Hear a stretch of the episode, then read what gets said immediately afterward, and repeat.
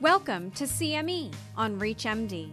The following activity titled Selecting the Right Patient for Systemic Therapy in CSCC, a Care Team Forum, is jointly provided by AKH Incorporated, Advancing Knowledge in Healthcare, and RMEI Medical Education, LLC. Prior to beginning, please be sure to review the faculty information and disclosure statements, as well as the learning objectives. For more episodes in this series, visit reachmd.com slash CSCC. Hello, and welcome to Selecting the Right Patient for Systemic Therapy in Cutaneous Squamous Cell Carcinoma, the second of a two part care team forum. I'm Dr. Chris Schmults, Director of Mohs and Dermatologic Surgery at Brigham and Women's Hospital and Associate Professor of Dermatology at Harvard Medical School. I'm once again joined by my colleagues, Dr. Omid Hamid, Chief of Translational Research and Immunotherapy, Director of Melanoma Therapeutics, and a practicing medical oncologist at the Angeles Clinic and Research Institute in Los Angeles. And Dr. Anokhi Jambusaria, a practicing dermatologist from the Dell Seton Medical Center at the University of Texas. Jim and his wife Joyce are joining us again. Jim is both a patient of mine as well as a cutaneous squamous cell carcinoma survivor.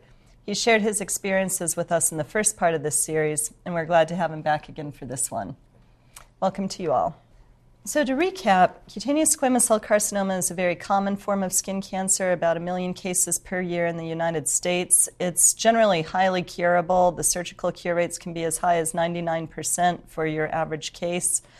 But there is a small subset of patients, approximately 2 to 3%, who can develop metastasis, and approximately 1% who even can go on to die from disease.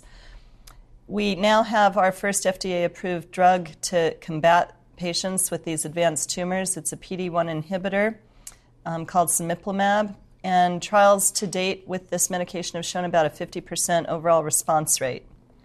And the safety profile has been consistent with other PD1 inhibitors, so it's quite a well tolerated medication, which is particularly helpful in our patient population, which tends to be elderly and frail. Jim, can you please recap your experience with cutaneous squamous cell carcinoma? Sure. Back in 2016, I found a growth on my neck, had it checked out, and come to find out that it was the uh, uh, cancerous. Um, had it removed and went on uh, chemotherapy uh, and uh, uh, treatment. That didn't work well, and I was given the opportunity to try or to go on the clinical trial, which in my case turned out to be very successful. Um, very happy with how things turned out for me. So, thank you. And two years prior to the neck mass, you'd had a, your original squamous cell cancer on the cheek, which was presumably the tumor that led to the metastasis. Correct. Yeah, I had like a, a, a pimple, or what I thought was a pimple, and it turned out to be a little bit more serious than that. But that was removed, and then for two years I had no no idea that anything had uh, continued it, or if if they were even related. But pretty much that that was the, uh, the how it went. So. All right. So, talking about the cemiplimab trial, in, in any type of trial, clinical trial, there are inclusion exclusion criteria. And Dr. Jambusaria, could you tell us a little bit about how you think those inclusion exclusion criteria may or may not be applied to the current population of patients where we might like to use a PD1 inhibitor? Absolutely. So, for the clinical trial, um, the inclusion criteria was that you had had to have a histologically confirmed cutaneous squamous cell carcinoma that could be measured by RECIST criteria. Um, you had to be pretty healthy and have good uh, liver, renal, and bone marrow function.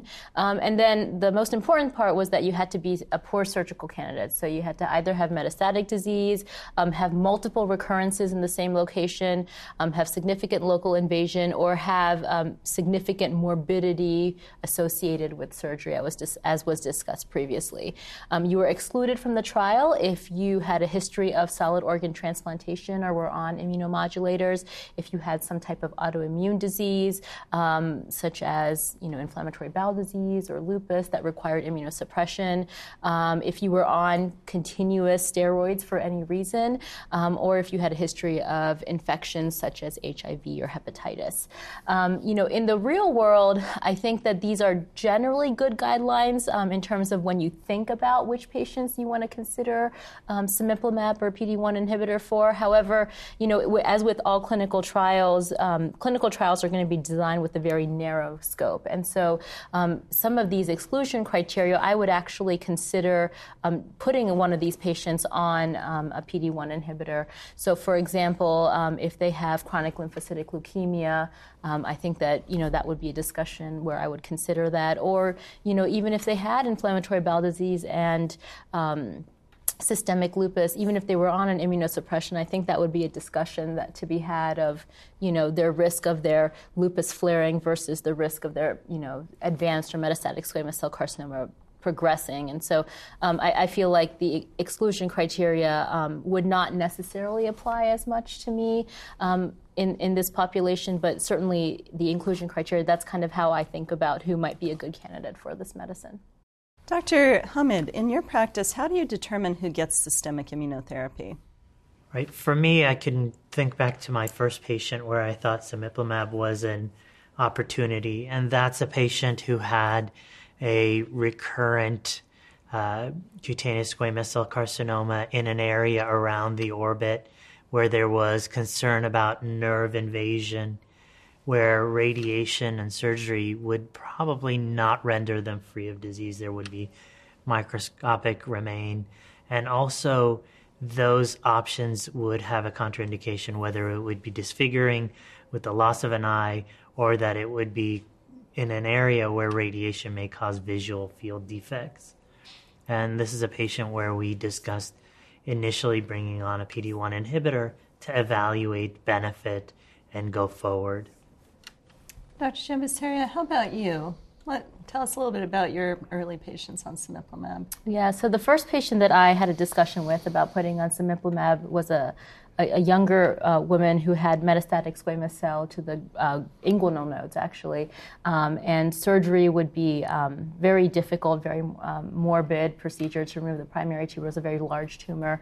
Um, and ultimately, um, the patient, you know, decided that surgery was not really a good option for her, that she wasn't, she didn't want to go undergo surgery. And so um, ultimately, the decision was made to put her on a PD-1 inhibitor. Similarly, my first patient who we enrolled in the cemiplimab trial was um, a person in her early 90s when she started the trial. And um, she was able to tolerate the drug for over a year before she finally progressed. But she went on trial because she had a large um, tumor just right over her um, joint space of her knee. And um, it was felt that to, uh, to try to remove the tumor, we'd be into the joint space. Um, she'd probably end up having infection or complications of that joint space, which in somebody her age, if they lose their ability to ambulate well, is really going to um, be probably even a potential morbidity risk um, once someone in their 90s is immobilized. And then also, she had diffuse um, squamous cell carcinomas to a lesser degree over both of her legs. And so the hope was that we could bring um, her legs overall into much better condition. Um, the, the drug did work for a time on the largest tumor, um, but it had intermediate effects on her background field cancerization. Um, do you, Dr. Jambusaria, do you think about using um, immunotherapy, systemic immunotherapy, to control field cancerization? Yeah, so um, you know, I traditionally that has kind of not been the mainstay of treatment. I mean, we have lots of different treatment options um, for field cancerization, which mostly include, you know, topical chemotherapy, other topical creams, or um, uh, light therapy like photodynamic therapy. Um, you know, from um, some of the anecdotal evidence in the clinical trials, the medication was not as effective in helping with background field cancerization as the investigators would have hoped. And so I think, you know, right now the jury's out there as to whether or not this medicine should be utilized for use for background field cancerization. So we know from the cemiplimab trial that there's an overall response rate of about 50%, and so half of our patients will be responders, half won't be. Um, could you just talk a little bit, Dr. Hamid, about um, steps for non responders? What do you do for that 50% of patients who don't respond? So, for those 50%, I would look to see if there's a, another type of immunotherapeutic protocol to move on to. There's great data about oncolytics, which are injectables directly into the tumor that can stimulate an immune response. And those are being looked at in patients who don't get an initial single agent response going into combination. As I've mentioned, PD1 is not the only checkpoint inhibitor. There are checkpoint stimulators and checkpoint inhibitors that are coming out in single agent form or in combinations. And that's where I would look to take these patients, as we've seen that we can uh, initiate a response even after progression. Uh, there's data coming forth from uh, radiation, the ability for radiation to uh, stimulate the induction of antigen and antigen release to reignite the immune system. So I would say I would go looking for what has been successful in other immunogenic tumors and move them forward. Dr. Jambusaria, is there any way to select patients in advance who are more or less likely to respond to immunotherapy?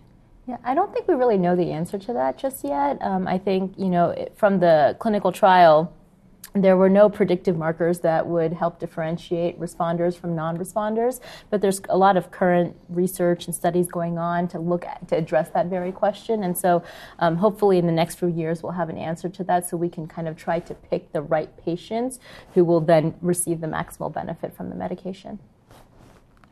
For those patients who do respond, that fortunate 50%, the response, uh, we still haven't seen the median response um, that that's just beginning to be plateauing.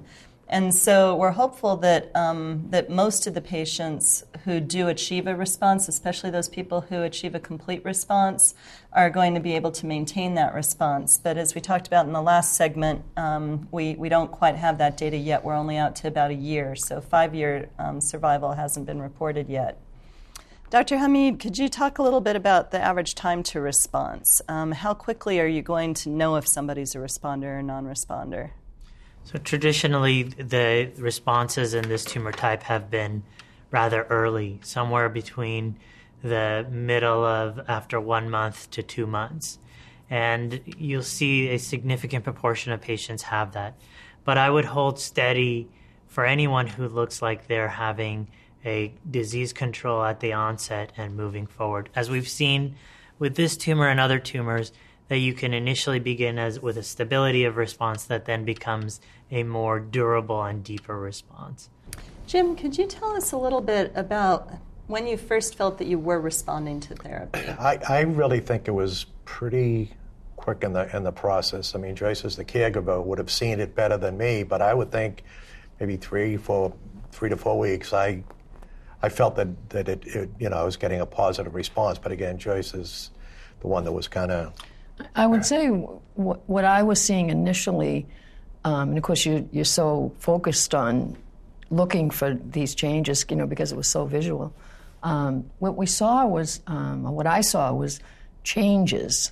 It was like I couldn't say they were getting smaller, or, you know, but I didn't see new ones and I saw changes, you know, like, but I didn't know what that meant. You know, I'd see like sort of a, maybe like a, the tumor would develop a core and I'd see like white spots. And I, again, I didn't know, well, what does that mean? Does that mean that it's, that's, and it, as it turned out, it, it turned into disease regression. It was just, but that's how it started. And then they, they would, each time, they, they would just be, you know, smaller and it'd be like, this is definitely smaller. This is definitely, you know, and then they just sort of melted away. Dr. Hamid, what advice would you give clinicians treating patients today with advanced cutaneous squamous cell? I think it's uh, important to evaluate this data that's come up and this therapeutic option.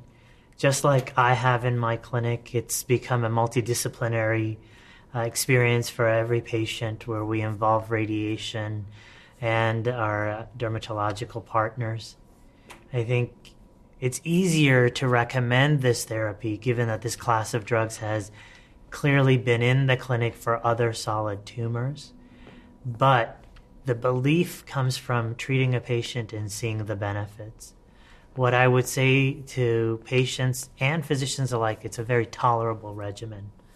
The side effects are rather benign and insidious. We have to look out for them. And educating your patients about the immune related adverse events is important to identify and treat them quickly so that we can get maximal benefit. NCCN guidelines have recently been updated to reflect the data of the cemiplimab trial to let clinicians know that immunotherapy is an option for patients with unresectable disease or metastatic disease. Jim, from your perspective, what would you advise doctors treating patients like you? Well, I think it like I was very fortunate at, at Dana Farber. They they kept me very well informed. They, you know, if they wanted to know of any changes, GI problems, rashes, you know, itchiness, anything at all, and they also again said, you know, things might get a little worse before they get better. So um, I was handled very, you know, very well. And I think, you know, if you just tell a patient that, you know, there might be some side effects, but what they could be, at least you're aware of it. Because if you don't know that that's a possibility, you might have a tendency to think that there's something else going on. But uh, I was very happy with the way that things were handled for me. There were no, no surprises, I guess, is what I'm, you know, where I'm going with that. So. So these photographs here illustrate a patient of mine with cutaneous lymphocytic leukemia, CLL, who, for whom I wished I would have had some cemiplimab available at the time.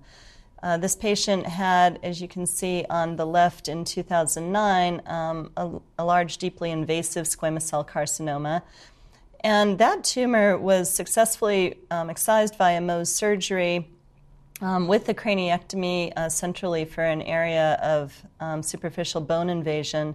And it never recurred. The, the central photos from November of 2014 show that resected surgical site on the far right. But then, unfortunately, he developed multiple other tumors on the mid, uh, the mid left side of his scalp, particularly the one with the blue circle um, shows frank bone invasion, gross bone invasion. And that tumor, unfortunately, was not able to be completely resected. Intraoperatively, when the craniectomy was attempted, the patient became hypotensive. And so, complete resection of that bony area was not able to be undertaken. And you can see that he very rapidly progressed um, so that it was as if we'd done no surgery at all on him um, by about uh, five months later. And this patient ultimately succumbed to his disease with extensive dural extension as he suffered more bone erosion from the tumor. The story of this next patient highlights some of the real clinical dilemmas that we face in this disease and a fairly typical story. Uh, this is a renal transplant patient who had a large squamous cell carcinoma of his central cheek about a decade ago.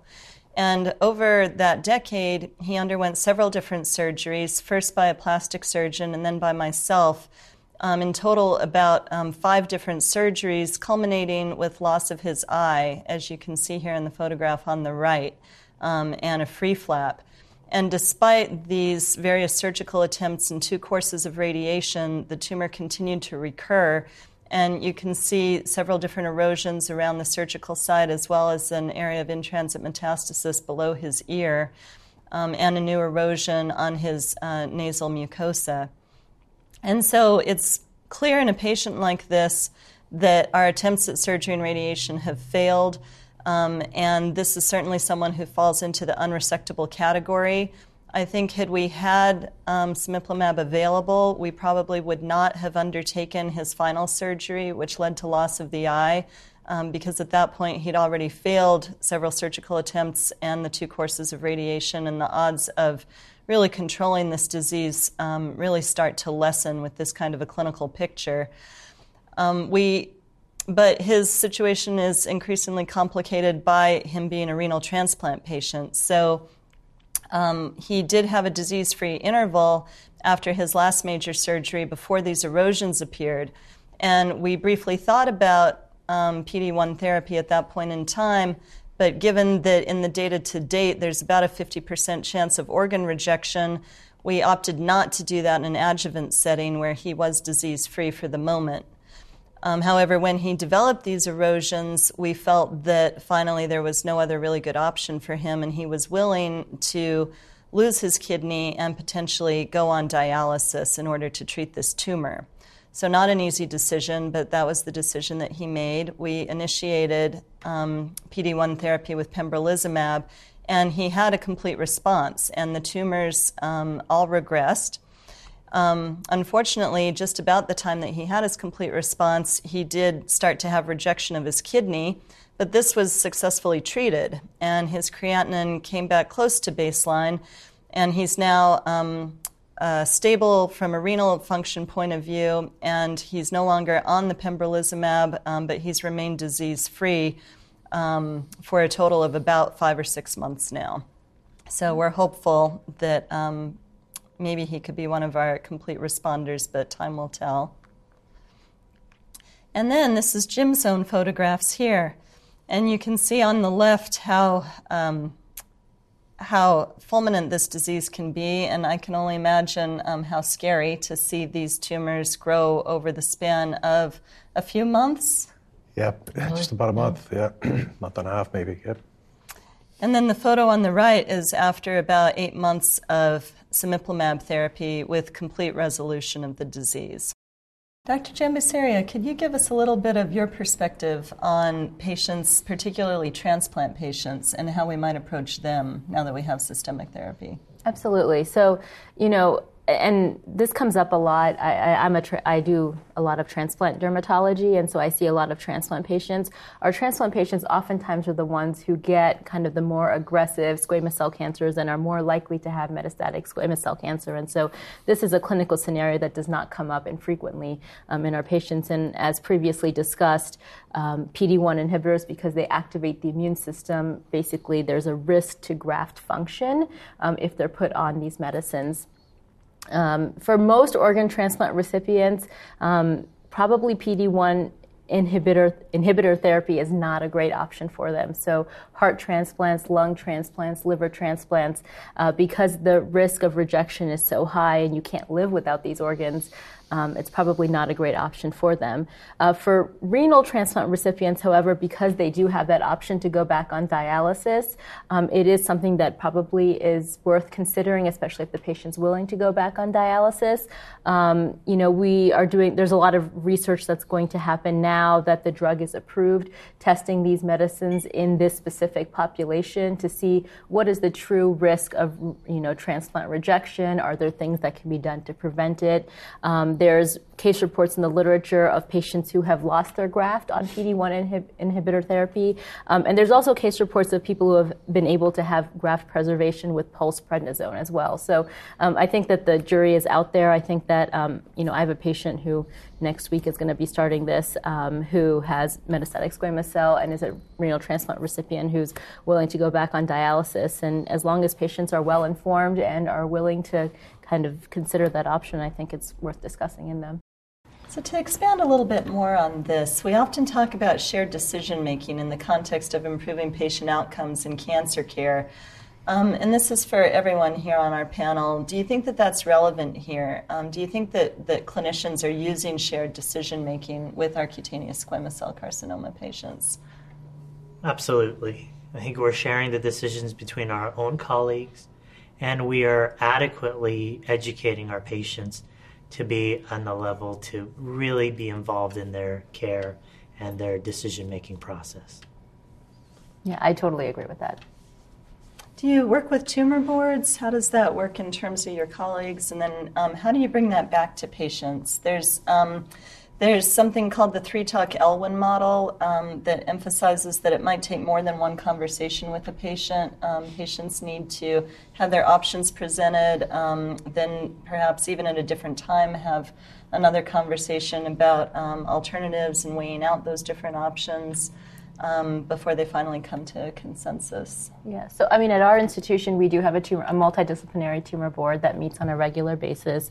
Um, and if I have a patient who I feel like needs to be considered for kind of multidisciplinary consultation, uh, we usually discuss it at the visit or at the time of their diagnosis that this is my plan in terms of what I'm going to be doing, that I'm going to be taking their case to tumor board, and we'll call them whenever they have, whenever I have kind of a consensus opinion from the tumor board. Um, then their case is presented presented at tumor board, and I usually follow up with them the same day to let them know what was discussed. But then I also bring them back in the following week to kind of have a face-to-face discussion with the patient. Um, and I think that's really important. Like you mentioned, ha- letting the patient hear the same message a couple of times, and also I think giving them time to process all their options and kind of weigh all their options. Um, and usually by that time, we're able to come to some kind of consensus as to how's the best way to move forward. Jim, how were your treatment options discussed with you? Okay, at, at Dana Farber, they, they were. I, I, felt they were handled excellently. Um, I, I, met with a team that consisted of a surgeon, a uh, radiologist, uh, oncologist, radiology person, as well as an oncologist, and we met and we discussed the different options, and it was fully explained to me the best way they could do it. Uh, what they felt it was, and, and I bought in on that based upon because I had different theories, and I know that they were all you know, looking out for my good. But they were they were very informative, and I, I found that very helpful. Even as I went down the road, and you know, kind of hit a bump in the road when it started to metastasize, I was still told that there were options. You know, we, you know, we'll, we'll, work very closely with you. So. I, I, I think that uh, overall, I was very satisfied with the whole treatment that I got from Dana Farber and, and, and, and the whole um, the way that the message was delivered and how I was going to be treated. I, I found that to be a big a big asset. So. Um, one other question for the group. If there's a lack of consensus at Tumor Board um, or among the different colleagues involved on the team, um, how does that get resolved at your institutions?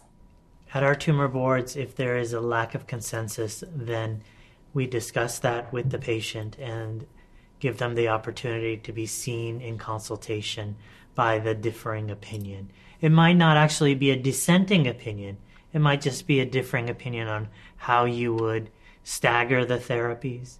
And that's absolutely important to be able to provide to patients. Jim, it sounds like in your experience, your clinicians were pretty unified in their thoughts at different points in time. Yeah. Um, but how do you think you would have felt if, if one doctor had one idea for you and another felt like there was a different route that was maybe better? Well, I think the fact, even just open discussion about it, um, you know, if, if somebody not wasn't so much dissenting, but they had a different opinion on it, it would be good to hear that. And I think that would have come out during our discussions. Um, so I don't think that's a bad thing. I mean, I think you know you got to if you if somebody feels strong enough about one thing, and it has to do with you know how it's going to affect you. At least if they share that with you, I, I think that's a a very good thing. I mean, it's just some some more stuff that you've got to go through to, to make your decision, but I, I still think you need to know that. And like I said, I was very fortunate that the team met with me and they, you know, uh, we talked about a few different options, but the, the consensus was right out of the gate that we let's go with the surgical thing, and then, you know, then we'll worry about step B, and then we'll worry about C, and after that. But there was there was a game plan, and I was I was content with that. I was very content with that. So. So what we've just said about the importance of tumor boards is is really wonderful. Um, but there are people practicing out in the community who don't have ready access uh, to a tumor board, um, and they're forming their own teams um, as, as needed. Um, what advice could you give to them, Dr. Hamid? So I, I would say that it's important to reach out to the colleagues that you utilize in that fashion and have uh, phone calls and direct communication.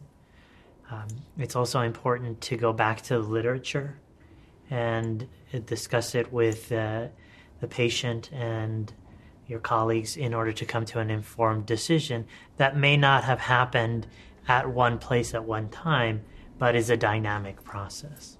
Dr. Hamid, could you talk a little bit about the data that's available about shared decision making? Yeah, so very early in my career, I came to the realization that I was not involving the patients enough and educating them about their situation, about the therapies that they were getting and what to expect and what could be the next therapy afterwards. Uh, so we have gone out and sought those sites or those helpful places for our patients and made sure that we spend some time discussing with patients what they've heard and how they have taken that in. And if there's a lack of understanding, refreshing, or having another visit before a treatment decision is made.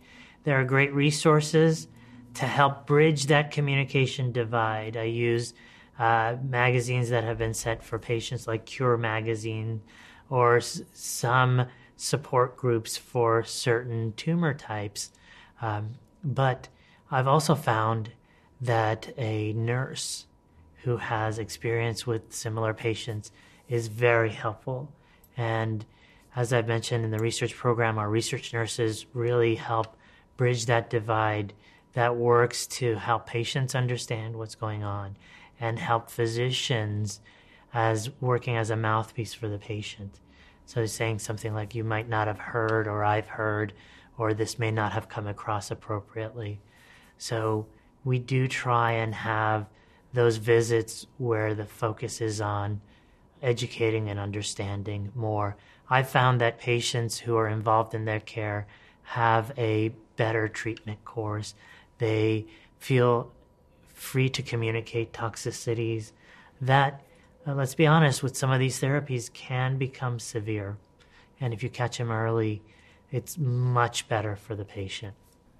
I find that, that different patients really do um, react to information, want information in different ways. I have some patients as new consults who will just say, Whatever you think, doc, what do you think I should do?